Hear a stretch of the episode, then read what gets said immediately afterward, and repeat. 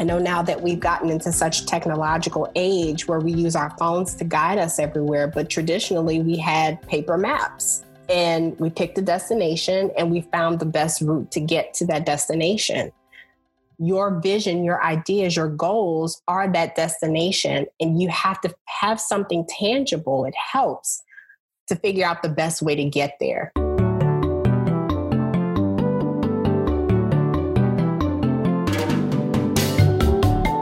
Are you new to working from home? Maybe you're figuring out how to manage a distributed team. Are you homeschooling your kids while trying to get something, anything else done? You've come to the right place.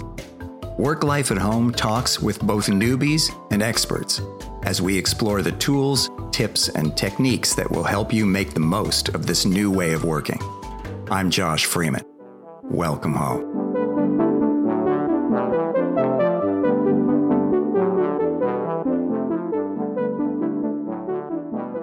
Working from home has its emotional ups and downs, even when you're doing it by choice.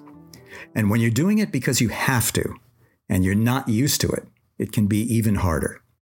My guest today is Nikki Lee. She's a licensed mental health professional who works with individuals and families in New Orleans. Her practice is called Solace Chateau, and it's located in a working class neighborhood a few blocks east of the French Quarter. Her clients are regular people dealing with the unfamiliar stresses of working from home or being out of work. And among other important issues, Nikki is focusing on breaking the public stigma around seeking mental health therapy. Her practice has changed during the pandemic, and so have some of the issues her clients are facing.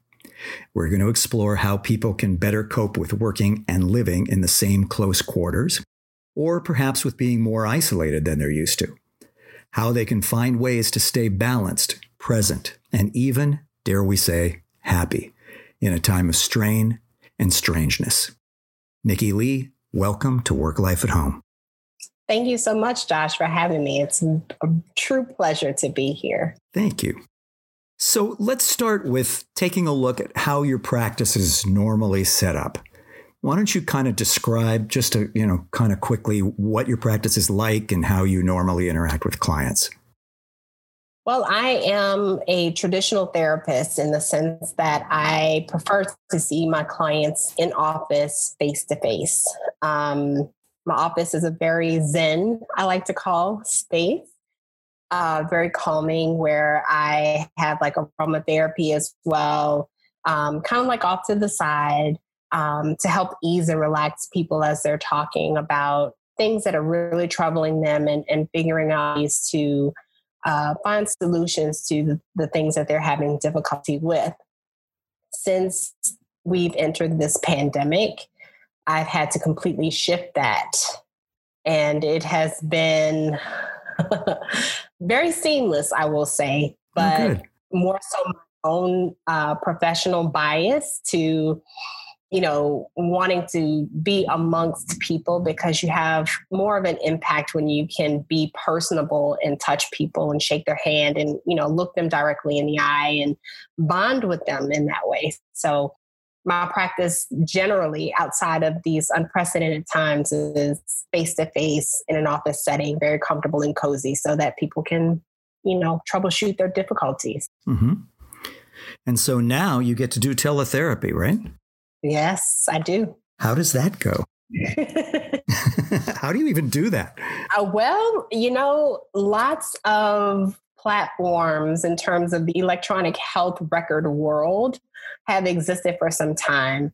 Um, thankfully, I had access to one uh, very specifically for some time. I just didn't really utilize it. And how it is set up is simply um, everything is electronic. So, consent forms that clients will sign when they schedule an appointment. Um, there is a unique link that they are emailed for the session. Mm-hmm. Um, they are requested to be in a quiet place where they can have privacy and be uninterrupted. And Good that luck you, with that. right. okay. And that unique link takes them to a secure HIPAA compliant video where we can speak privately about what they're having difficulty with and kind of work towards their uh, their goals that they establish. So I have clients that have done their sessions um, in bathrooms, in the house, in their cars. I have a few people that like to be outside in a park. So as long as you are somewhere safe and secure where you're comfortable with anyone that may be within earshot hearing our conversation. I try to get people to be as isolated as possible so that they can have their privacy. Um, but, you know, some folks are dealing with childcare, pet care, et cetera, at home, and, and we tend to get interrupted sometimes. So I try to be mindful of that. But it does work. That's great. What's the platform called? Do you mind? Uh, the platform that I use currently is called Simple Practice. Um, it is a, a, platform that is electronic health record based for um, a lot of counselors, chiropractors, uh, behavioral health therapists, um, optometrists. There's like several different uh, fields that utilize this particular system, and it's one that is um, offered by the American Counseling Association. Okay. Uh, there's a big partnership that they have. And so, how I was introduced to it, and I mean, it's a very user friendly platform from what I've seen so far. Cool. And switching to teletherapy, I imagine that there are some things about it that actually might even be better than face to face or mm-hmm. at least as good and then things that are absolutely difficult and i'm wondering you know what those two extremes are Absolutely. So one one part of it, the difficulty is is going back through established clients and making sure that they have signed the actual consent for teletherapy, mm. um, because there is a separate consent for it that details some of the things that I mentioned earlier about you know being in a secure, quiet location as much as you can possibly establish um, that you are in a safe space because more often than not, you are talking to people in their homes. Right. And if there is a domestic violence situation that you are ah. working with the client to sort through and, and plan for, you know, are you safe? You know, are you somewhere that, especially if anyone is dealing with some type of uh, suicidal thoughts or anything of that nature, where are you? Because in, in an office setting, in my office, I have protocol in place to deal with those situations as they arise. Because yeah. you're physically with me, I can make sure that you are keeping safe. Whereas on a telehealth platform, you could be anywhere. I don't mm-hmm. know where you are. Yeah. And so there, there are consents that we have to have in place for clients that kind of outline safety planning as well for them too. The easy part of it um, is you get to see clients in their home. So there's a comfort level that's there because they're coming to you live from their couch, they're coming to you live from their favorite chair. You know, I have some clients that will talk to me while they're kind of like propped up in their beds because it's really comfortable. And so there are different elements that are at play. And those, I think the consent is the more difficult part of going through your entire caseload and client list. Like, hey, did you sign this consent? Let's sign this consent and make sure that they know like the terms and how, you know, teletherapy is is implemented. Does it give you does seeing them in their homes give you insight into their behavior in a way that helps you with therapy? It can it can from the standpoint of seeing the family system. So I am a trained marriage and family therapist, and we work under uh, what's called a systems theory. And understanding how behaviors are formed based on how your system is structured and shifting the system so that it works more efficiently for you based on what you're looking to have the outcome be in the home setting, you can see more kids busting in, mom, dad, I need you, blah, blah, blah, versus pets that bust in. And, and you can see how a person responds to unexpected interruptions in a natural setting. Nothing, you know, it doesn't have to be anything wrong with it necessarily, but it just kind of paints more of a picture. Yeah, I would think so. Because certainly in, I mean, in in day-to-day business dealings when you're doing zoom calls you definitely mm-hmm. have a sense of a better sense of the person they're not able to put up the front you know, that you usually would exactly. in a business environment. And you can really get a, a feeling for what their life is like. And, you know, I imagine that's not always a great thing in business, but in therapy, I would think it'd be fantastic. Oh, it's wonderful. Yeah. And I mean, there are a lot of community based agencies that do home visits with people. And this allows for safety of the clinician. Mm-hmm to still get similar information because there are clients that walk around the house with their phones or computers, you know, oh, so yeah. you see more. Um, moving from room to room, et cetera, without having to physically be in the home environment, especially if there is some type of volatile situation occurring. So, how about let's talk a little bit about what the most common concerns are that you see about people who are working from home, especially people who are I assume you must, you know, you have a range in your practice. So you have people who are going to be, who work from home normally, like they might mm-hmm. be a mm-hmm. writer or they might be a designer or whatever they are. And mm-hmm. then you got people who are stuck working from home who used to work in an office environment or some other environment.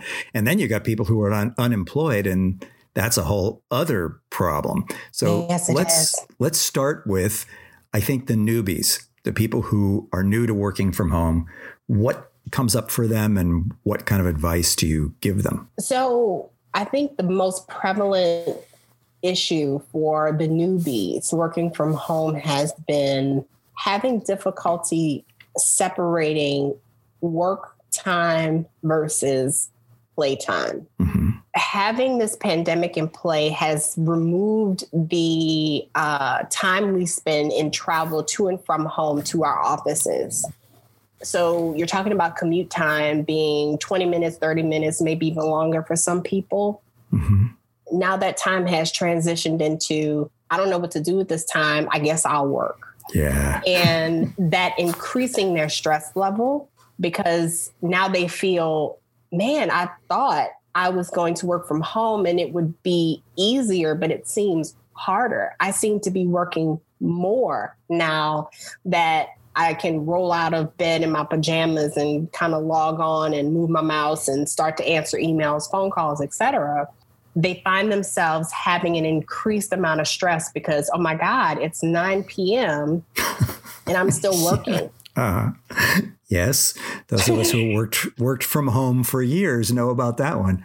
yes. Yeah but it's newer for the newbies obviously because Absolutely. they have a separation of oh you know the end of their day whether it's four five six o'clock there's that period of time that they use for commuting so it's like a it's a separation where they can listen to music kind of decompress from their day and get home and you know do their their evening routine night routine so what do you think people can do to to either create a transition mm-hmm. or to be comfortable with the fact that there isn't a transition and you know just change over or whatever i don't know what yeah. do you think where possible I often talk with people about how they can stand outside for a bit, get up and move around, because we tend to get uh, hyper focused on our, our, our wonderfully technologically savvy devices, whether they be smartphones, computers, laptops, etc., and we find ourselves in the same position for hours on end in a day.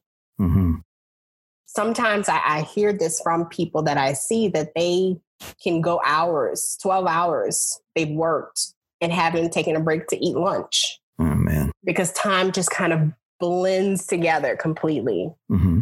And so, one thing that I really work with people to do is ironing out during their day when they can actually stand up and move around and sometimes standing outside for five to 10 minutes, if they can safely do that, I don't know what type of neighborhoods, you know, or environments they're in. Mm-hmm. Um, you know, if it's raining outside or if it's excessively hot, like just making sure that they're doing this safely, but having a separation of, I'm going to go into this room because this is a separate room, a quieter room, just to have some separation. I'm going to walk outside for 10 to 15 minutes to have some separation, and then I'll get back to my task.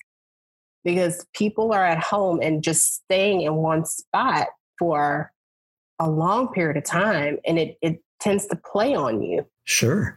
Do you find that's true more of people who live alone than people yes. who have kids and, you know, distractions basically? Absolutely. You're you're more isolated folks for, you know, because they're the only person in the household. Right. So do you think it's actually kind of a way of coping and filling the time? In terms of the um, being by themselves or yeah. getting up and moving? No, being by themselves. It's that idea of working straight through for 12 hours. I mean, I know if if I'm around here, I mean, I'm married and I have you know, I have nice distractions and I've been doing this a mm-hmm. long time. But I know if I'm, you know, if I'm here by myself, I definitely can get lost in work and be working mm-hmm. for hours without even thinking about it. And mm-hmm. then suddenly wake up and go, whoa, I haven't stood up in, you know, four hours yes. or whatever. So, and it's, it's mostly, I don't know if it's a, so much a coping thing as it, in my case, as it is I really love my work. And so I just get involved in it and it just get in the zone and time just blows by. Mm-hmm. And, uh, you know, it's a nice way to fill that time, but I yes. can completely see how you can also get lost in and use it as a crutch. And that's yes. obviously not healthy. Right. The other factor that can play into those who are living by themselves and working from home during this time is they are taking breaks, interestingly enough, social media. Mm. So if there's a lull within the project where you're waiting for uh, another team member to send you something in order to complete something further that you have to do, oh, let me log on to Facebook or Instagram or Twitter and see what they're talking about. And then you have another bit of a time suck because that is a break but it's also you not moving. And yeah. so hours have passed. Oh my gosh, I'm behind on this project. Oh my gosh, I haven't gotten up to stand and stretch in four hours because there's been some level of play in addition to the work, mm-hmm. but there's no movement. Right. And you're still getting all sorts of endorphins from the social media. That's right. So it's very addictive. yes. Yeah. So getting people to stand up and like, wow, what do you mean stand up? You know, they're not even thinking about it. It's kind of like an autopilot they get into. And I'm like, yes, stand up and actually open a door and go outside. yeah. Yeah. Yeah. it sounds silly, but if you do it enough times, then you will have a, a separation from, okay, I'm going to take a break. So, you know, I'm actually hungry. I didn't even realize I was hungry till I stood up and came in the kitchen. You know, it's that kind of a, you have to kind of trick your mind into taking care of itself because you can get so locked into something, especially if you don't have outside distractions like a spouse or children or pets where you're just isolated and ingrained in whatever you're doing. One thing that I know that I do that helps is whenever I'm on a phone call, I stand up.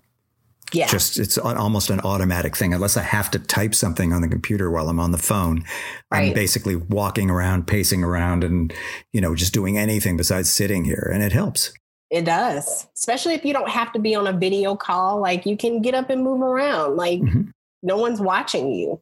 Yeah. You know, Mm-hmm. That's a good one. Then we have people who have lost their job or who are mm-hmm. furloughed from their job. Mm-hmm. And that's a whole other kind of stress. Yes, and it's it not is. really on topic in the sense of working from home.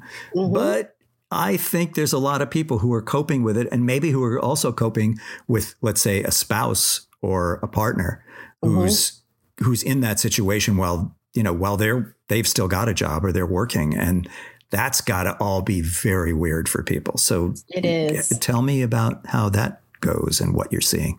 Yeah, with that particular crowd, I would say that there is a high sense of worry, but that high sense of worry is manifesting itself in depressive symptoms. And I'm always careful to use clinical terms because they become buzzwords. Mm-hmm of late because there's been so much conversation around mental health yeah. um, to where you know if you're down in the dumps that doesn't necessarily equal depression your mood in terms of your um, sadness disappointment worry stress is in relation to what you're dealing with environmentally and if you have a spouse or you yourself have been furloughed or um, you know, let go from your job because of all that is going on, it makes sense for you to feel that way. There's like a sense of hopelessness. So, one way to target that is to use the time to try to plan. And it doesn't have to be all day, but mm-hmm. thinking of ways that you can utilize the time that you now have to do things that you put off because you were working whether it was actually going into work or working from home. Yeah. What is it that you've put off? Projects that you wanted to do, hobbies you wanted to get back into? Because what I've seen, and it's wonderful to see, is a lot of people have taken this time and turned hobbies into something that can generate income for them. Yeah, that makes a lot of sense. It does. And so getting people into that you know, non-traditional mindset to where they've been so ingrained in a, ha- in a habit for so long to step outside of that and do something with their time that's somewhat constructive. Enjoyable, yes, but how can this be turned into something that you can utilize for your betterment? hmm Even if it is to look for other jobs too, but just not being sedentary in one particular place. Like I can't do anything. It just the world is falling in on me. The thing about worry that's sort of interesting is how we can, you know, wring our hands and churn things in our heads. And if you can get it out of your head and onto a piece of paper Mhm. or somewhere make it into something that's physical in the world, then you can deal with it. It becomes a project. It becomes something that you can cope with and you can write down some answers to it and you have some Yes. plan and some way of, of moving forward. But if you just let it roll around in your head all the time, you have that horrible waking up in the morning at four o'clock and, you know, kind of Yeah. freaking out. yeah. Um, but writing it down helps enormously. Right. And making it visual. You know, vision boards I know were very popular in the last few years or so where they were like vision board parties. And I Mhm. was like, oh, that's great. People are actually making plans with things for themselves, for their lives, things that they want to accomplish. The difference in um, setting goals for yourself in your head, it's like it's an idea, something you can visualize and see, but it, it makes a big difference when you can actually look at it on paper or Yeah. on a poster board with a picture to say, yeah, I want to do that. Because Mhm. then you start to formulate steps to get to that. What I often liken it to is a map. I know now Mhm. that we've gotten into such technological age where we use our phones to guide us everywhere, but traditionally we had paper maps and we picked a destination and we found the best route to get to that destination. Your vision, your ideas, your goals are that destination, and you have to have something tangible. It helps to figure out the best way to get there. Kind of like using a map. Yeah, yeah, that's a great idea. That's good. Mhm, I like the analogy.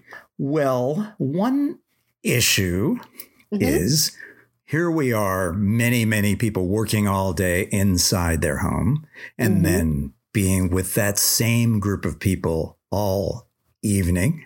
Oh, and, yes. and all morning and all the time. And there must be a bunch of, I don't know, cabin fever that Mhm. takes place Yeah. that you get to deal with. So how do you how do you uh, how do you see that manifesting, and then what do you tell people in terms of dealing with that? Yeah, I, it's a desperation. You know, it's like the line of "I love you, get away from me," um, because there's just this fatigue of. Here's the thing: I, I think people have to ease themselves into the idea of giving themselves permission to be away from their loved ones, because in in more normal times, you are away from your loved ones if you're going into an office, if you are going out with friends or going to see extended family relatives. Now you those things are inaccessible. So yeah, the cabin fever thing huge.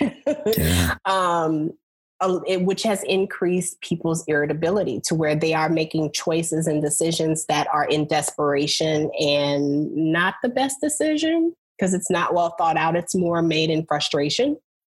And what I talk with people about oftentimes is how they can think outside of the box of their circumstances because everyone's circumstances is different even though we have similarities amongst us based on what we're uh, commonly dealing with but where can they in their lives in their day-to-day routine switch things up whether it's to safely take a drive you know like one of the parents take the kids out for a drive for an hour or so that's safe to do because you're not coming into contact with anyone you're just driving Right. I'm a big fan of being outside, weather permitting. And in New Orleans, as you may know, it gets exceptionally hot here. Yes. Especially in the months of July and August. yeah. Uh-huh. so I caution people about that. Like if you can do it early morning, because I, I know young children tend to get up very early. And if that is the time to shift your routine instead of lounging in bed or like having them watch cartoons, like maybe this day you can take them outside in the backyard or to the park for an hour before the sun really gets burning and, you know, tries to scorch the earth. So there are things that you can do. It's just a matter of figuring out based on your unique circumstances how you can think outside of the box in terms of switching up your routine and schedule because it, it it is necessary for each of us no matter how much we love a person to have some separation what's happening along the same lines with uh, homeschooling how are you seeing people coping with their children not being able to go to school you know making space and time for learning from home parents mm-hmm. feeling frustrated perhaps about not being able to help their children or not knowing how to help their children and yeah. then I also assume there's plenty of parents who just don't have access to the to the technological support to do yes. online learning. So yes, yes, that is a huge frustration. Um, what I have talked with people about and gotten resources for, there are entities, there are businesses that are providing more tutoring services. So, actual teachers who have left the classroom and other educators and have decided to take the stance of being a tutor. Mm-hmm. And so they are safely meeting with students um, at a scheduled time to help go over certain um, lessons with them, which has been helpful because it gives the parent a bit of a break, even if it's for just 30 minutes to an hour. Are these socially distant physical meetings or these are yes. more online things? Yes, these are socially distant physical meetings. So okay. doing things with the kids like in their backyard or on the porch, more so on the porch because they don't enter the house from what they've told me. They've met people in parks or in common areas to try to help with this as well. One thing I've also talked with parents about in a two parent household, whoever has been the person to kind of stay on the kids about lessons and such, eh, switching that out because when you have a schedule and it's one person doing the same thing all the time, that's how frustration can build. That's how resentment can build. Right. So switching those roles periodically throughout the week. So if you take Monday, Wednesday, I'll take, you know, Thursday, Friday, and Tuesday's a toss up, however you set it up. But making sure that there's a differentiation of who's doing what when so that it's more of an equitable split and not one parent doing more of the other. For the parents that have difficulty accessing the tools that are needed to do online learning, um, that's really a big challenge. And I know that each state, city, school district is doing their best to try to meet that need. I would imagine that people have been utilizing libraries as best as they possibly can during this time um, because of the access that you have um, there. So it is prompting a lot of frustration. So, what I do with them, as I said earlier, being a systems theorist, trying to learn their system as best as possible to find ways to shift the system to help it work more efficiently what do you or do you have direct contact with the kids? Do you see behavioral issues with them? And what do you tell them or what do you tell their parents about that? Primarily, I work with adults these days um, because their parenting is what's going to help shift the behavior. Yeah. Uh, I have worked with children in the past and it's very enjoyable but I find that there's there's a higher impact in terms of shifting the environment to help the behavior improve, mm-hmm. getting the parents on board to better habits for the kids. Depending on what the behaviors that they're seeing, because I mean the kids are stressed too. They want to yeah. see their friends. You know, they don't really some depending on the age, you don't really understand what's happening and the fact that they can't go to school traditionally. And there are some schools that are going back in person. It's a matter of really trying to understand what what the children are feeling in their stress in their worry what's happening why can't i see my friends and what behaviors are following that acting out if they are becoming defiant if they are um, refusing to do assignments or you know being dishonest about this the assignments that they're doing. It just depends. But getting the parents to be on um, as close to one accord as possible as far as disciplining and structuring things for the kids because kids enjoy and need structure adults yeah. do too mm-hmm. you know so t- going back to what we were talking about earlier in terms of you know transitions during the day the kids need that as well so you know making a chart to where your schedule is visual that helps I've had parents that will do a sticker system. If the kids complete a specific assignment, they get a sticker. And I mean, obviously, this is for your more uh, elementary aged kids. Yeah. Yeah. Um, but just trying to have a, a small reward system for tasks being completed properly and keeping them on a set schedule because that helps everybody in the household. Yeah, there are principles that become sort of obvious with elementary school kids, mm-hmm. but the underlying idea of it, like the structure and the idea of reward systems, works with all ages of people. Mm-hmm. And, you know, you just need to find appropriate awards, like maybe rewards, sorry, maybe it's, it's, you know, you get to watch some cool TV show that you wanted to watch if you complete blah blah blah whatever it is. Right. Or maybe you get you know some time on your cell phone or you get to i don't know i don't know what kids what teenagers really want but whatever they really want seems like you can use it as a carrot to get the behavior that you you know that you need in the family and also that's good for them. Right. And teaching them about earning things based mm-hmm. on work that you put into something because there's there's that underlying lesson as well what about acknowledging their own fears and feelings about this? Yeah. Because uh, this has got to be the scariest time to be a kid mm-hmm. in a century. Mm-hmm. You know, I mean, you just think of like a kid feeling like everybody's got masks on and you know yeah. walking around and knowing not knowing if somebody has something that can kill you and yeah. having real no no real sense of uh, of what that means or how to cope with that.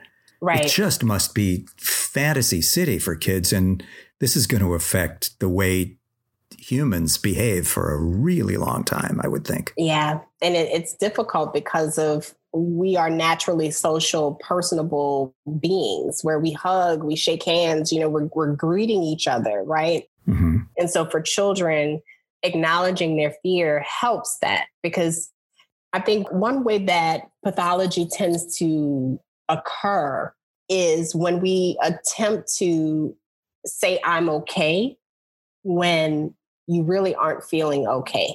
Mm-hmm. And feeling safe to share that I'm not okay with those around you is one of those things that's highly valuable. Parents creating a space for their kids to say, you know, I'm feeling disappointed today. I'm feeling worried today. I'm feeling stressed and allowing them to share what is prompting those feelings, what what things are coming about with that. You know, some parents can get into this mindset of, you know, we got to make rainbows and butterflies all the time for kids, which I understand. You want to protect their innocence. Mm-hmm. At the same time, kids are so perceptive that they pick up on so many yeah. different things that adults are too jaded to really see and acknowledging that for kids, mommy and daddy are scared.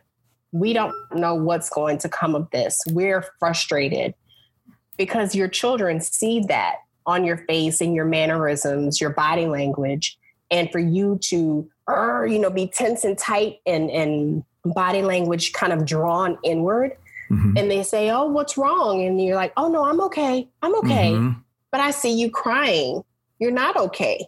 Yeah. You know, just being honest with your children because they're feeling the same things and they're going to try to comfort you because that's what kids do and and and kind of stuff down their own emotions. So creating an environment where everybody can speak freely and respectfully and, and talk about their uncomfortable emotions like sadness and anger, stress, worry, etc. helps the children to have a better relationship with the world around them so that their imaginations are just that, but they have tangible information to utilize to ease that distress they may feel. It's interesting, this idea of modeling that behavior, that mm-hmm. parents are so, as you said, you know, parents are so protective and yes. they think that they can fake it basically. Yes. And kids can see right through the fakery. Always. And if you can model the idea that it's okay to feel stuff, it's okay to be angry, and it's not uh, disastrous. You know, it's mm-hmm. not it's not a crisis if mommy's crying and sad for a minute because that's an emotion and it'll go away and it'll become something else eventually. And if they the kids can see that, then they can feel like, oh, it's okay if I cry. That's fine. That's right. And it'll go away. And it's not someplace right. I have to stay the whole time. It's just an emotion like any emotion and it changes and you get comfortable with that. That's right. Absolutely. You mentioned our tendency as humans to be social. Yes. And there are people among us who are extremely social, who mm-hmm. are extroverts. Yes. And who I am sure are feeling crazily cooped up and frustrated. Yes. And maybe those are some of the same people that go to bars without masks and all that stuff and yes. put themselves in danger and everybody else around them in danger. But yeah. but what do you what advice do you have for people who are naturally gregarious and really miss that kind of social interaction and particularly if somebody is like that and they live alone? You know, mm. that must be really difficult. So do you have any thoughts about that? It is really difficult. And for those people, I empathize with them greatly. I, I'm a hugger, so I miss hugging people. And I can imagine that, you know, your uber extroverts who love parties, love gatherings, are having a tough time being isolated and at home. Um, I know that a lot of people have been utilizing various applications that allow for video chat. So, Zoom, House Party, FaceTime, Google Duo. There are all sorts of little platforms here and there where you can video chat with people. And it's a nice placeholder, but it does not replace being able to shake someone's hand or give someone a hug or a pat on the back and spend time with people. What I what I tell people or talk with people about is how they can safely visit other folks. For example, um, I help take care of my 86 year old grandmother, and I have not been able to hug her since March, which has been really tough. But whenever I go to visit with her, I always make sure that I take exceptional precaution in being in her space. So, taking your shoes off at the door if you're going to visit someone so that you're not tracking anything in their home. Mm-hmm. Immediately going to the restroom or bathroom to wash your hands. Making sure you keep a mask on the entire time that you're visiting with someone. I know those things may be difficult to do in like a public setting, for example, a bar or a restaurant. But for those uber extroverted people, who can you safely visit where you take those necessary precautions and you're not bringing anything that could potentially be harmful to them or to you, even if it is to gather outside? A lot of people are doing gatherings in terms of like if they have a driveway, we're going to set up chairs outside yeah. in the driveway and we're gonna have a you know glass of wine, a, a beer, or some water or something, and sit outside. But again, weather permitting. So you have some options. They are limited, but doing what you think is best in that moment and in the safety of the other people and yourself involved. And the biggest thing is taking the extra precautions. Right. Well, if you're an extrovert, I assume one of the aspects of being a, an extrovert and a gregarious person is that you do connect with other people. You do have a sense of of them, mm-hmm. uh, and and wanting to make sure that they're okay as well as just yourself. Yes. And so coming at it from the point of view of how can I be super sure that I'm not endangering them and still right. connect with them. And that's in a way, that's a sort of virtual hug that you can give them. It is. It is. And checking in on people because I know my grandmother and I, whenever we do see each other, it's tough to not hug because that's our habit. But, you know, she understands, as do I, like we have to make sure that we're keeping each other safe, more so her than me, even though I'm immunocompromised as well. But she's elderly. Yeah. And even though she's in decent health, the last thing I would want to do is potentially track something into her home that could kill her. So yeah, yeah, it is like a virtual hug to she appreciates every time I'm able to go over there. Yeah. Yeah. I mean that's an interesting thing is what can you do if you're that kind of person right that can help a lot of people and there's a lot right. of people that need help and so there's Absolutely. avenues for participating in social programs and food right. programs and yes. all sorts of stuff that help housebound people and yes. you know maybe members of your own family that's right keeping in how can i do this safely how can yeah. i visit you and not harm you or myself and then we have the other end of the spectrum yes. introverts. The people that I worry about. Okay. And they tend to self isolate. They yes. tend to they tend to feel stressed out, I think, by a lot of social contact. So mm-hmm. they're if they're the kind of person who has to be on Zoom meetings all day, mm-hmm. by the mm-hmm. end of the day they're just exhausted from the from the the interaction with all those people and they need yes. probably some solo time and some time to do what they feel like doing and mm-hmm. they probably get resentful i would imagine after a while mm-hmm. and mm-hmm. self-destructive and uh, what what are you seeing and what advice do you have for those kind of people for the wonderful introverts of the world um, who are actually some of my favorite people because they're so perceptive and intuitive and kind not to say that extroverted people cannot be those things, but in, introverts tend to have a sixth sense in a sense. Hmm. Um, the biggest thing that I have with them is one, checking in with them. How are you feeling? You know, checking in with themselves like okay what's going on how am i feeling today which is something i know that they do often but getting them to share that with someone else mm-hmm. them having a point person someone that they will talk to fairly regularly, how they can unplug from all of their duties and tasks when time permits, making time to unplug, because that's a big thing. Clients that I've talked with that I know are more introverted on the spectrum, they have done things such as do not disturbing their phones, getting books, you know, listening to music without any type of uh, electronic no TV, you know, some of them have record players. So they're they're disengaging from like the light and sound that we are barraged with in terms of our electronic devices. Right. Some of them have actually taken to going like camping. Huh. Sure. Again, weather permitting. yeah. Yeah. They're finding campgrounds and they are purposely going to areas where they have a poor signal. Huh. That's a great strategy. yes. And kind of forcing the unplug. And so I'm, I'm a big supporter of if you have the ability to take time off from work, whether it's paid leave, vacation time, sick time, use it. I understand that we tend to bank things in case of an emergency, which is always smart to do. But taking the time when you have it and utilizing the time so that you can do things like this, even if it's just to sit in your pajamas and watch Netflix all day, go for it. Because mm-hmm. that's your time to do what you want to do with your day. And it's disengaged from your computer, your email, phone calls, text messages, because we can be inundated with people needing things from us or wanting to talk with us about whatever projects you're working on with work. Mm-hmm.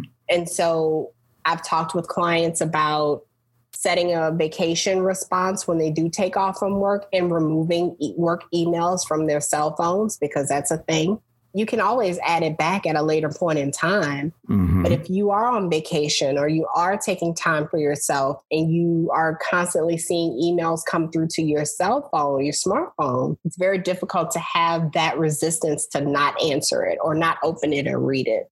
Especially because we can't travel right now. Exactly. And so your vacation is likely to be a staycation of a some staycation. kind. Staycation. That's right. You got to make it real. That's right. Mm-hmm. That's right. You have to have separation. And so I have clients that have done things like ordered one of those inflatable pools for their backyards. Mm-hmm. And they've taken that camping with them and used it at a campsite. And I'm like, that is great. Uh-huh. it's like uh-huh. a, a, traveling hotel. Um, but for, for the introverted folks, you know, it's just about doing whatever you need to do that serves as your rejuvenation, recharging time. Well, let's go back for a minute to people who are really depressed yes. and who need clinical help uh-huh. as opposed to just people who are a little sad about what's going on, which is pretty much everybody. Right. But there's a difference between natural sadness and clinical depression. Yes. And I wonder if you could, first of all, speak to what that difference is. So, how somebody would sort of get a sense of which category they they fall in or their loved one falls in right. and then what resources might be available absolutely so i would tell anyone if they suspect that they are suffering from depressive symptoms to seek out their primary care physician and ask for a referral to a mental health professional whether it be a psychiatrist whether it be a licensed therapist um, because what I want people to utilize is those around them that can better sense what's going on with them. Just to make sure that they have access to a person that can help treatment plan and and help them sort through what's needed whether medication is needed um, how often they need to be in counseling sessions etc people need to understand i think and are beginning to that truly depressive symptoms are a treatable but serious physical i guess would be the right word for it yes. um, set of set of symptoms. It's just an illness. It's like having a cold or something. You need to go deal with exactly. it exactly. you know exactly. or, it's more of a chronic condition but you know what i mean. It's like right. you, it's like there's not a shame in feeling depressed no. Lots of people feel depressed. There's lots and lots of people who have clinical depression. It's right. treatable. Go get it treated, right? That's right. Absolutely. And what I often will say to people in terms of, am I just dealing with sadness versus I'm depressed is as human beings, we are very uh, cyclical. We have a sleep cycle, we have a menstrual cycle, and what I like to refer to as a depression cycle. And how I describe it is this in a 30 day span, there is going to be a two to three day window, sometimes four day, depending on what's going on with you, where you may be so high energy um, throughout the other parts of the other days of that month. But that particular two to three day window, I don't want to go anywhere. I don't want to talk to anybody. I just want to be at my house. I want to be on my couch. I want to watch my TV shows. I don't want to do anything that requires a lot of effort. That is not necessarily depression. That's more so what I refer to as a depressed cycle. It's just a period of time where you need to check out for a bit and kind of be with yourself. Do things that you enjoy because we are oftentimes pulled in so many different directions, hustle bustle of day to day life that the pace to which we keep up with our schedules is pretty abnormal. 40 hour work week. Sometimes people are working more than that, especially work from home folks, or just people that are in managerial positions. You could easily work 60 hours a week, sometimes more. So that window of time is something that's really specific. The issue with chronic depression is when things that you enjoy are no longer enjoyable, hobbies that you may have had, you're not eating, you're not sleeping, or you're sleeping a lot to where you're missing work. You're not getting up to log into anything. You are not participating with family. People are calling to check on you. You're not answering the phone. And this is happening for weeks and weeks at a time. That's more of a, there's more going on here that has to be addressed. Yeah the resources that are available, there are some measures that are able to give you a self score um, hmm. in terms of depression. While you're pulling things up, I've got the National Suicide Prevention Hotline up here. And yes. that is a free 24 hour hotline.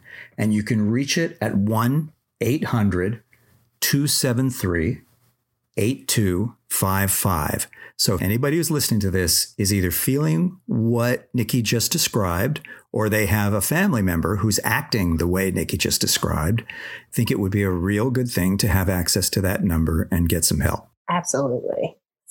There are self-scoring measures that are online if you Google, you know, depression scales where you can um, kind of take the test in a sense, it's, which isn't a test. It's just asking you a series of questions and you kind of rank zero to four, zero to three of how you feel. I feel this way never. I feel this way sometimes. I feel this way all the time. Right. And depending on your score, if it's on the higher end, then that's definitely the time to reach out, not only to the suicide prevention uh, hotline that you mentioned, but to your primary care physician or search therapists in your area because platforms like psychologytoday.com have a feature where you can search based on your zip code. Oh, um, great. Yeah, so it's it's not like you are completely isolated and alone. There are ways to combat, you know, any type of symptoms that you are feeling that don't feel right. And I always tell people follow your gut, trust your feeling. If you feel as though, you know, you are um, really struggling, don't feel like yourself, it's okay to reach out and find someone that is a good fit for you to work through your your troubles. And a therapist coupled with a psychiatrist for those that need medication because there is a chemical imbalance. It, it has the, the higher rate of success when you couple them together and utilize them both. Honestly, I don't know how we got to the point where people feel such shame about mental health issues yeah. but it's really silly. And I really hope that people listening to this, if they are experiencing this stuff, they just get some help. It's fine. Eh, so many people go to therapy. It's a it's a so great many. great tool. It helps you at different points in your life. It's useful. You learn. It's wonderful. So I I highly recommend it.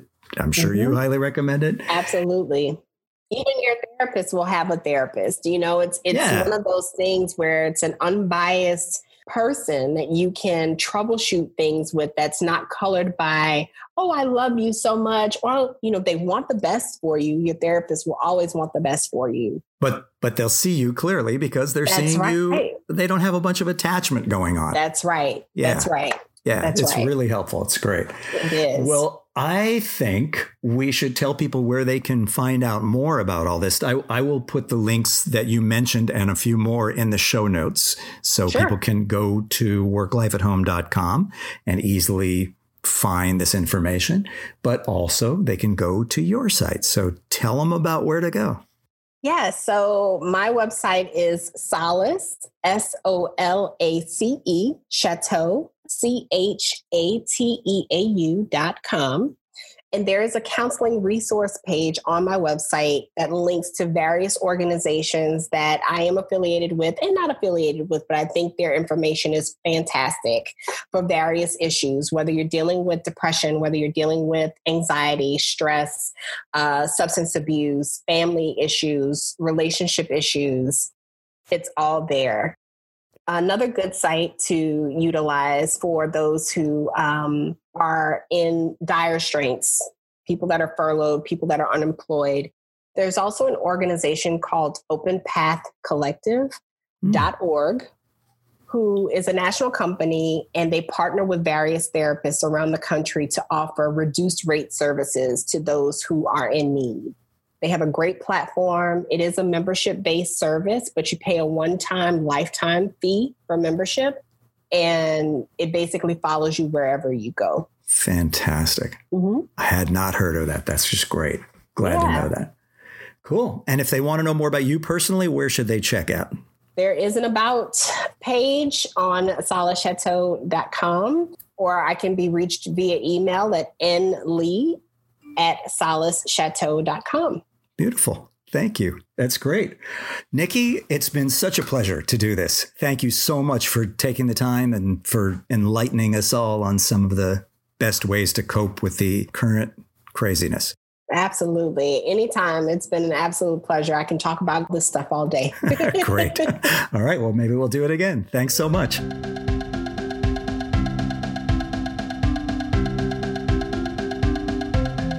Well, that's it for now.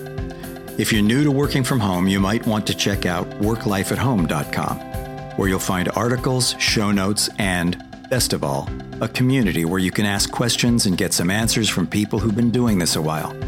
We'd love to see you there.